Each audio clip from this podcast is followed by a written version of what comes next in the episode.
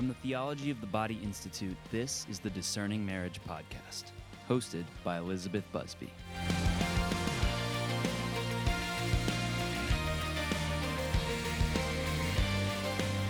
Hello, hello. It's Elizabeth here. I am so glad to have you joining us for our season one finale episode. Y'all, I'm flying solo today, and I'll be answering some of the questions that were submitted on our question form we had so many good ones um, that I may actually end up doing a second one of these next season if y'all enjoy it. Um, but we'll get to the ones that we have time for today. So uh, let's go ahead and get started. The first question we got um, that I'm going to address here is I'm looking for advice on how to know when a prudent amount of time has passed before taking that next step in the relationship. Or really any tips on how to grow together more seriously with that goal in mind without crossing emotional boundaries for this stage in our life.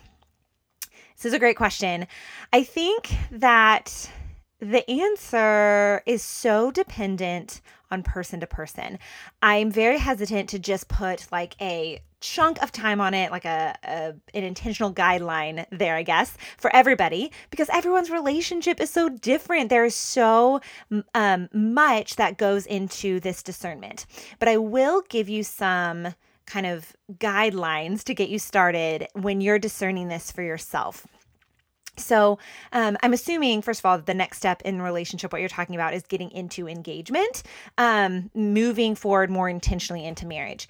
One timeline boundary I will give people, and again, this isn't necessarily the same for everyone. If your situation is unique for some reason, of course, trust you know your prayer hopefully you have a spiritual director or a confessor you talk to you that you can trust to help guide this discussion but just as kind of a general rule i do not recommend that people get married um, earlier than one year from meet to marry. All right. So if you met like on a dating website or you met like at a youth group, like you didn't know each other before, you didn't have any sort of relationship beforehand, I recommend you walk an entire calendar year together before you decide to get married. So in that year, um, would encompass, could encompass for your life pre-engagement, engagement, etc.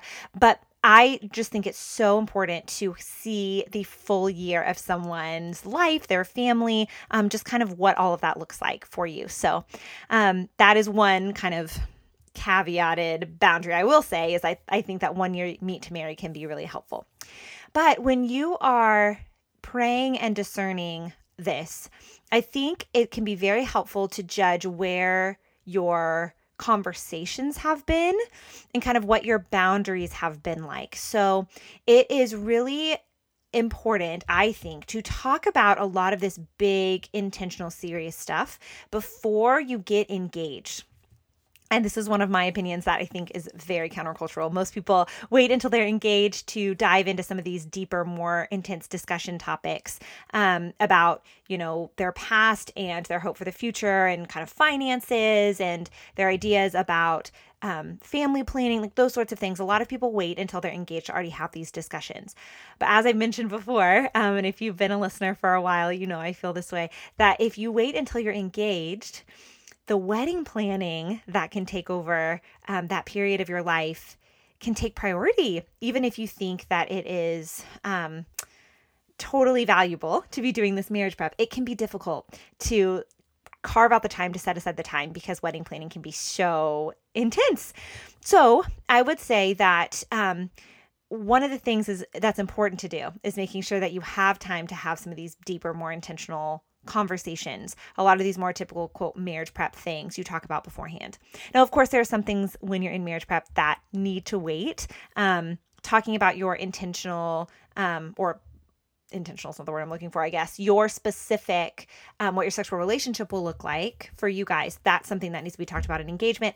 Actually doing NFP charting together, that's something that needs to be talked about during engagement. Um, those sorts of topics. There, there are a couple more, I suppose, but those are ones that off the top of my head, wait till you're engaged to talk about those really um, intimate carnal knowledge discussions. But most of the stuff that's covered in engagement can actually be covered earlier. So, um, I think that that's one of the things. Some couples can get there um, after dating just for three, four months. They can be ready at a, you know, for a pre engagement. Other couples will take longer than that, you know, nine, ten months, some a year and a half. I do think that the older you are when you get into the relationship, the faster it will go a lot of times. Not always, not as a rule, but if you're dating someone very seriously at 19, 20, even maybe 22, 23, um, if you went to college in college and then right after college, um, you're still really doing some of this work of figuring out who you want to be, as opposed to if you're 27, 28, 34, 35, um, you have a very clear understanding of who you are, or at least hopefully you're you're more on that path of understanding who you are. You've ideally utilized your single years to help cultivate that.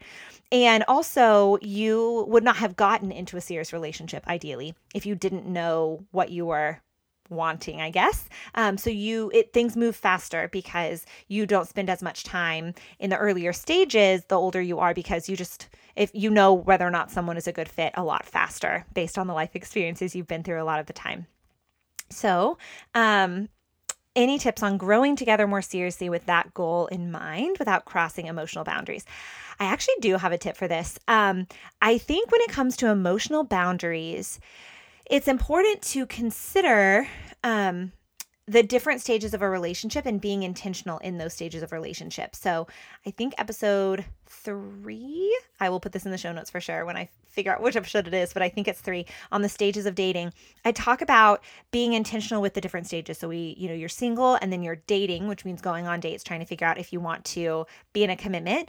And then you're in a committed relationship then I put in pre engagement there where you're having these deeper, more intentional conversations, and then engagement. Um, and then, of course, marriage and parenting and those things. But when you're in each of those stages, there are different emotional boundaries that are appropriate. And in a lot of ways, this is what you are sharing with the other person. So, one of the tips that I have actually is to sit down and intentionally look at those stages of dating and make a list of the big intentional um, things that happened in your life. I keep using the word intentional today, guys, but what I actually meant that second time, those big, serious things that happen in your life and um, that you would want to share with the person that you're dating, but that are very emotionally intimate. Maybe something big you went through, maybe something big your family went through, um, some deep suffering, things like that. Um, brokenness in the past that you want to share.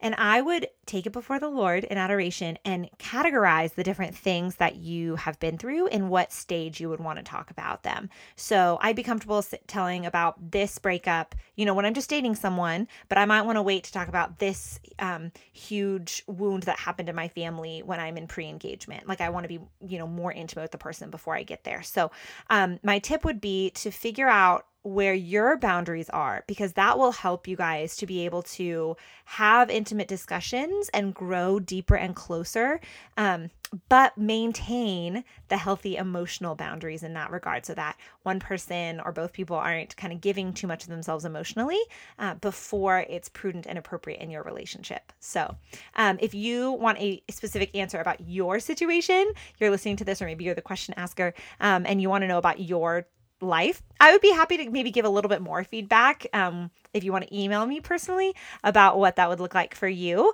Um, obviously, I wouldn't tell you what to do, but maybe I could give a little bit more guidance if I had some more background.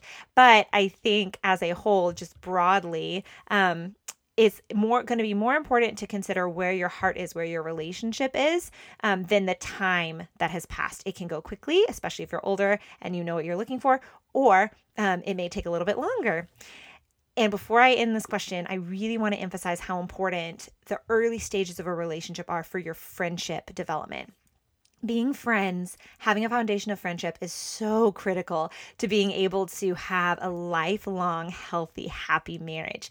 The Gottmans, who I've talked about a number of times on here, um, the Gottmans actually talk about friendship um, being something that's so critical to relationships that their research shows, their research demonstrates that couples who have a stronger friendship have longer lasting marriages that are happy. So, um, of course, it's important to consider when you can move forward in the relationship. And a lot of times people really just want to keep moving on. But I do think that it's important to prioritize and think about those early stages and really press into them and build a strong foundation of friendship and fun and humor and laughter and joy in the relationship before moving on um, to the deeper conversations because that foundation can be so helpful. All right, next question. Thank you for mentioning a lot about the pain of breakups and encouraging the journey to heal. When going through a breakup, it was very easy for me to wallow in self pity, seek sympathy, and hurt others in my hurting. How would you suggest helping someone going through a breakup experience live um, and heal in their pain while also helping them come out of the self pity and not hurting others intentionally or unintentionally? Um, first of all, you're welcome for talking about breakups. We had a number of questions about breakups, but this is the one that I picked out because I did not mention in the episode the kind of self pity, the sympathy, those sorts of things um, that I think is important to address here. So I, as you guys know, think think that breakups are such a significant event, um, and particularly when you've been doing a lot of really deep um, intentional relationship discernment, it can hurt so much and that pain is so real. Um, but I think that the thing that gets us out of self pity is the cross, looking at the cross of Christ. I mentioned this again in this episode, the episode on breakups that I'll link in the show notes. And I have more on breakups that I'm going to do in season two. We have a whole second half of that conversation that I want to share with you guys.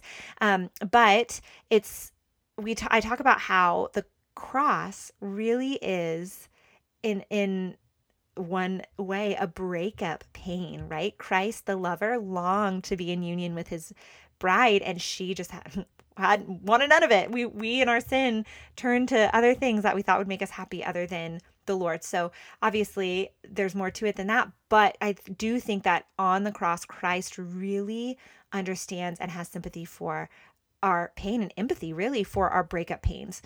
So if you are tempted to be to you know, to wallow in self pity or to try to seek sympathy from others in a way that's grasping and unhealthy, like you're not able to validate your own pain and you need other people to do it for you, go to Christ.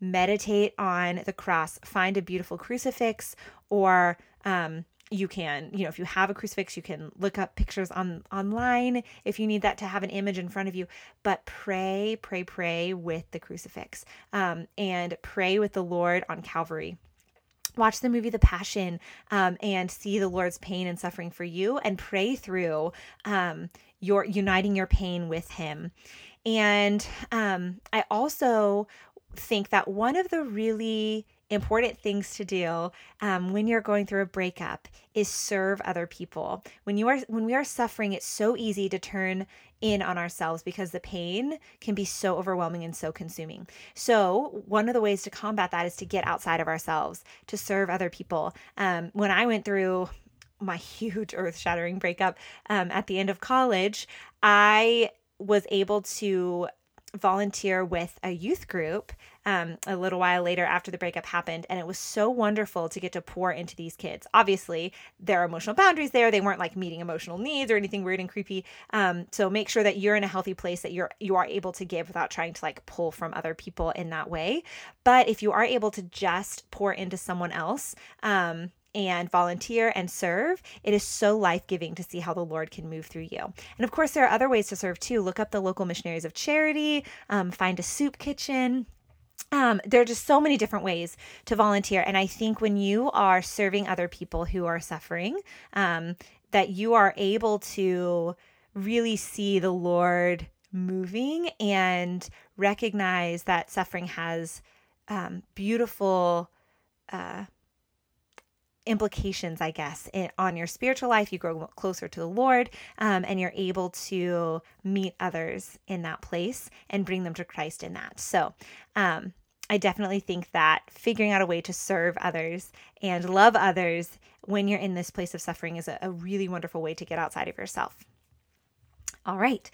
The next kind of category of questions that I had, um, I had a number of these questions were about pornography. And one in particular that I'm going to pull out, there were a lot of them, but one that I'm going to pull out, um, this person was saying that her boyfriend has been looking at porn for like a decade and it's something that's really serious in their relationship that he's working on. And she said, I'm at a crossroads because he wants to marry me, but I don't have peace about it. But I also don't want to lose him. Do you suggest I break up with him or take a break and give him some kind of ultimatum with the porn or continue in the relationship and find some way to help him?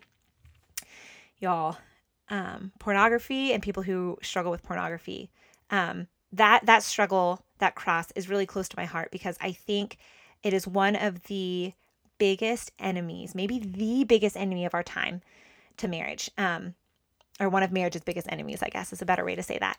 Um, it is everywhere, y'all. Porn is everywhere, and it is so easy to access it. So many people come across it when they're too young to realize what it is, um, or too young to realize that you can develop compulsive behavior towards it um, in masturbating, usually.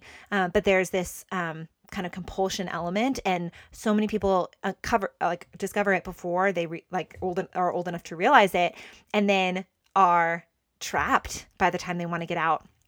I have so much sympathy and so um for this cross because I think that um it's so pervasive and so many people who are trapped in pornography really want to get out but don't know how to do it. So, first of all, um ultimatums. I just want to address ultimatums. I'm not a fan of ultimatums. My dad always told me growing up that do not give to not give an ultimatum unless you are prepared to take the other end of it. So if you're like, if you don't stop looking at porn, I'm going to break up with you. If you're not prepared to break up with them, don't ever give an ultimatum. For one, um, so so often people use it as a manipulation tool or a bargaining tool. I'm not saying that that's what this person was wanting to do. I think that this person's heart that I read in the question was much more of a like I would love to marry him. I just want to figure out how to help him best. Um, but some people can use it as a manipulation tool, and I don't think that that is ever healthy, ever, ever, and productive. And so ultimatums are really tricky in that regard. I would not recommend giving ultimatums, even if you are prepared to do it. If you're prepared to break up with them, honestly just break up with them if that's kind of what's going on here. Um, but giving an ultimatum, it just isn't going to accomplish what you want to do. So I don't like ultimatums. I would not suggest you do them. I think, um, again, I'm not going to give you advice uh, as far as what you should do. This is something I learned in my counseling master's program. One of the things they really emphasized as we were studying to be counselors is do not tell someone what to do because you don't have to live with the consequences of that when I go home at night, um, at the end of my time working in ministry or working as a therapist or whatever, I'm going back to my life, um, that, you know, the choices that I've made and the consequences of those choices, but I don't have to live the other person's life. So it would be totally unfair of me to sit here and tell this woman, break up with him or stay in the relationship because I don't have to live with the consequences of that. And so I really respect other people's autonomy and I respect other people's ability to make those decisions. Um, and so I would much rather empower someone to make the decision they want to make with knowledge and information that I have, um, then tell someone what to do. So, again, not going to tell you what to do, but I will give you some things to use in your own discernment.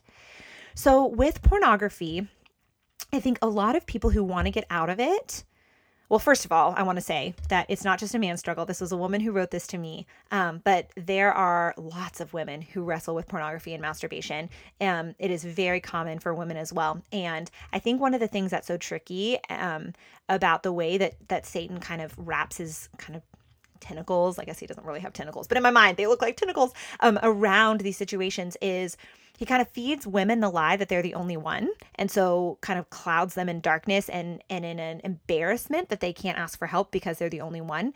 And he um, it kind of pushes men into the thinking that everyone's doing it. And so it's fine. It's not that big of a deal. Um, and just you know everyone's doing it so it's fine.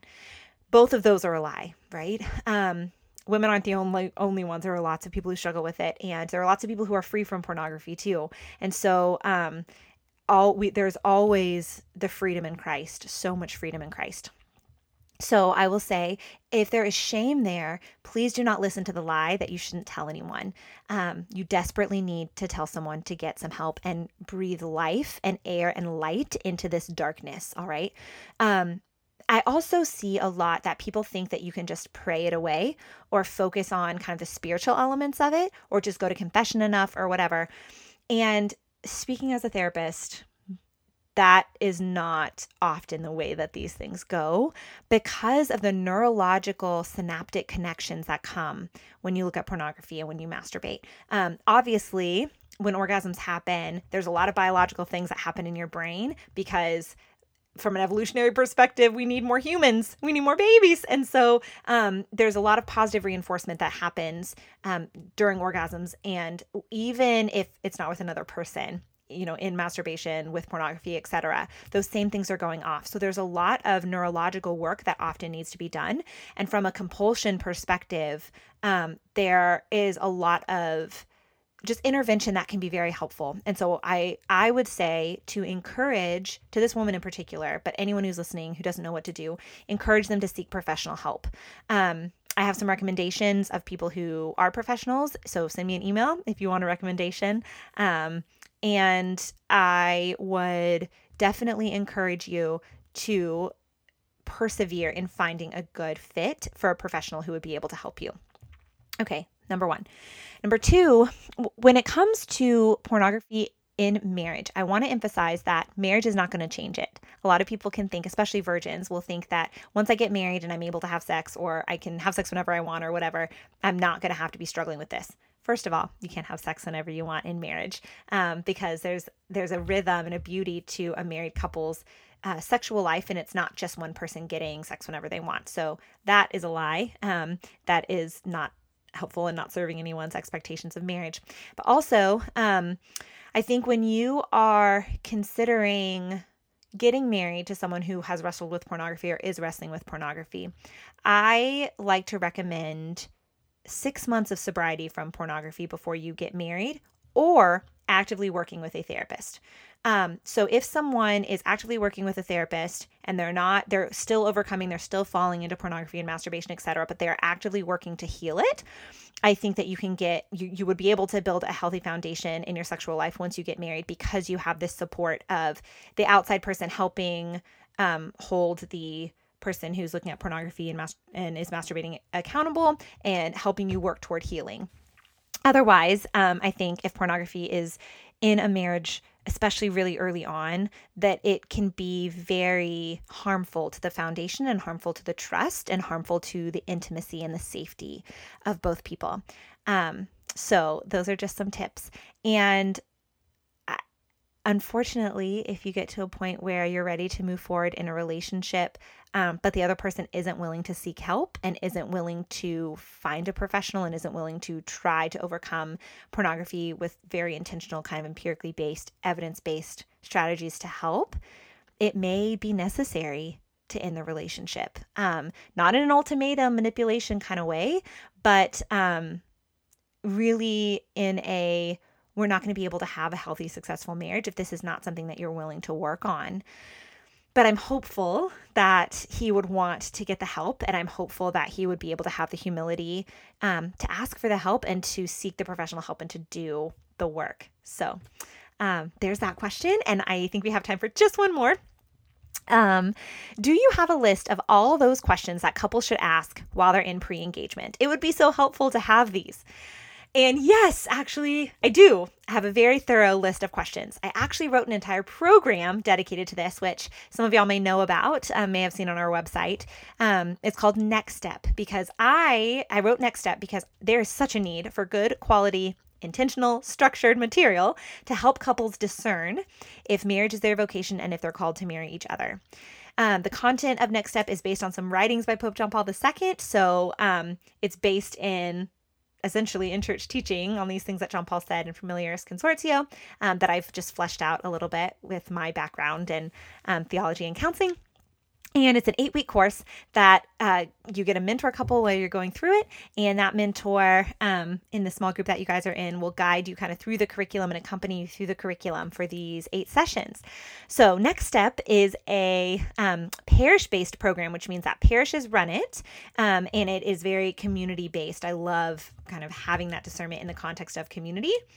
But because of COVID, we were able to offer it online on Zoom. It was on Zoom, anyways, for the parish. And so we were able to open it up. And our hope, we've done this, um, we ran two next steps that were opened up to people in the spring, and we had people from all over the place. Um, it's live, so you had to be able to come at 7 to 9 Central Time, wherever you were. Um, so mostly the United States and Canada. But we were able to, um, we're hoping that we're able to open it up again in the spring. We have some next steps booked in, and perhaps we will be able to open some of those to people who are virtual as well. And we do have a plan to film Next Step and make it something that is accessible to a couple that doesn't have the ability to log on 7 to 9 p.m. Central Time, or maybe they want it at a time or need it at a time when it's not running live, or maybe you're in Europe or Asia or a place where you can't log on from 7 to 9 p.m. Central Time. So I think I just said that. I'm really excited about this. And I get my brain moves faster than my words because I'm pumped. So, anyways, um, next step if you want more information about that, um, you can sign up on our mailing list. Um, there's a link in the show notes for that, and I can. Um, you'll get information about when Next Step launches. You can also email me if you have any questions about it. But yes, the list of questions that couples should ask um, is all contained in Next Step. That's really my heart for pre engaged couples and people discerning marriage. So we'd love to have you join us if you think that would be helpful. All right, guys, that is all the time we have for today. But like I said, I would be happy to do another one of these um, if you like it. So um, hopefully, this is something that y'all enjoy and we can do another part of it next season. I also wanted to update y'all on what will be happening for season two of the podcast. So, we have done every week um, since we launched back in August, which has been so wonderful. We have some incredibly exciting things on the horizon for 2021.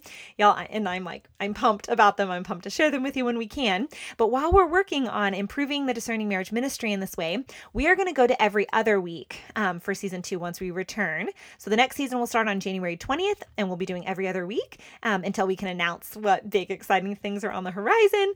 Um, y'all, we are just getting started. The Lord is, thanks be to God, doing such big things. And I'm so excited to have y'all along for this ride. So you can sign up on our mailing list, like I mentioned a second ago, to be the first to hear when we announce the news.